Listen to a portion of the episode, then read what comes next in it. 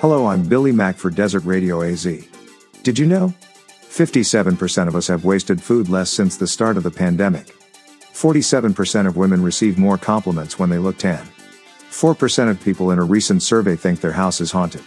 Close to 4% of people claim they never wash their car.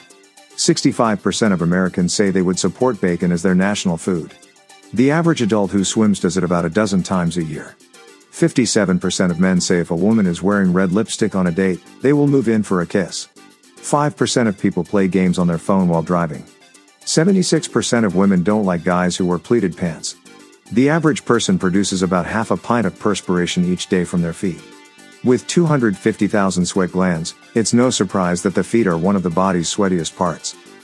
And finally, according to a new survey, one in five people have given this up for Lent. What is it? Social media. With interesting facts to clutter your mind, I'm Billy Mack for Desert Radio AZ. And thanks for listening.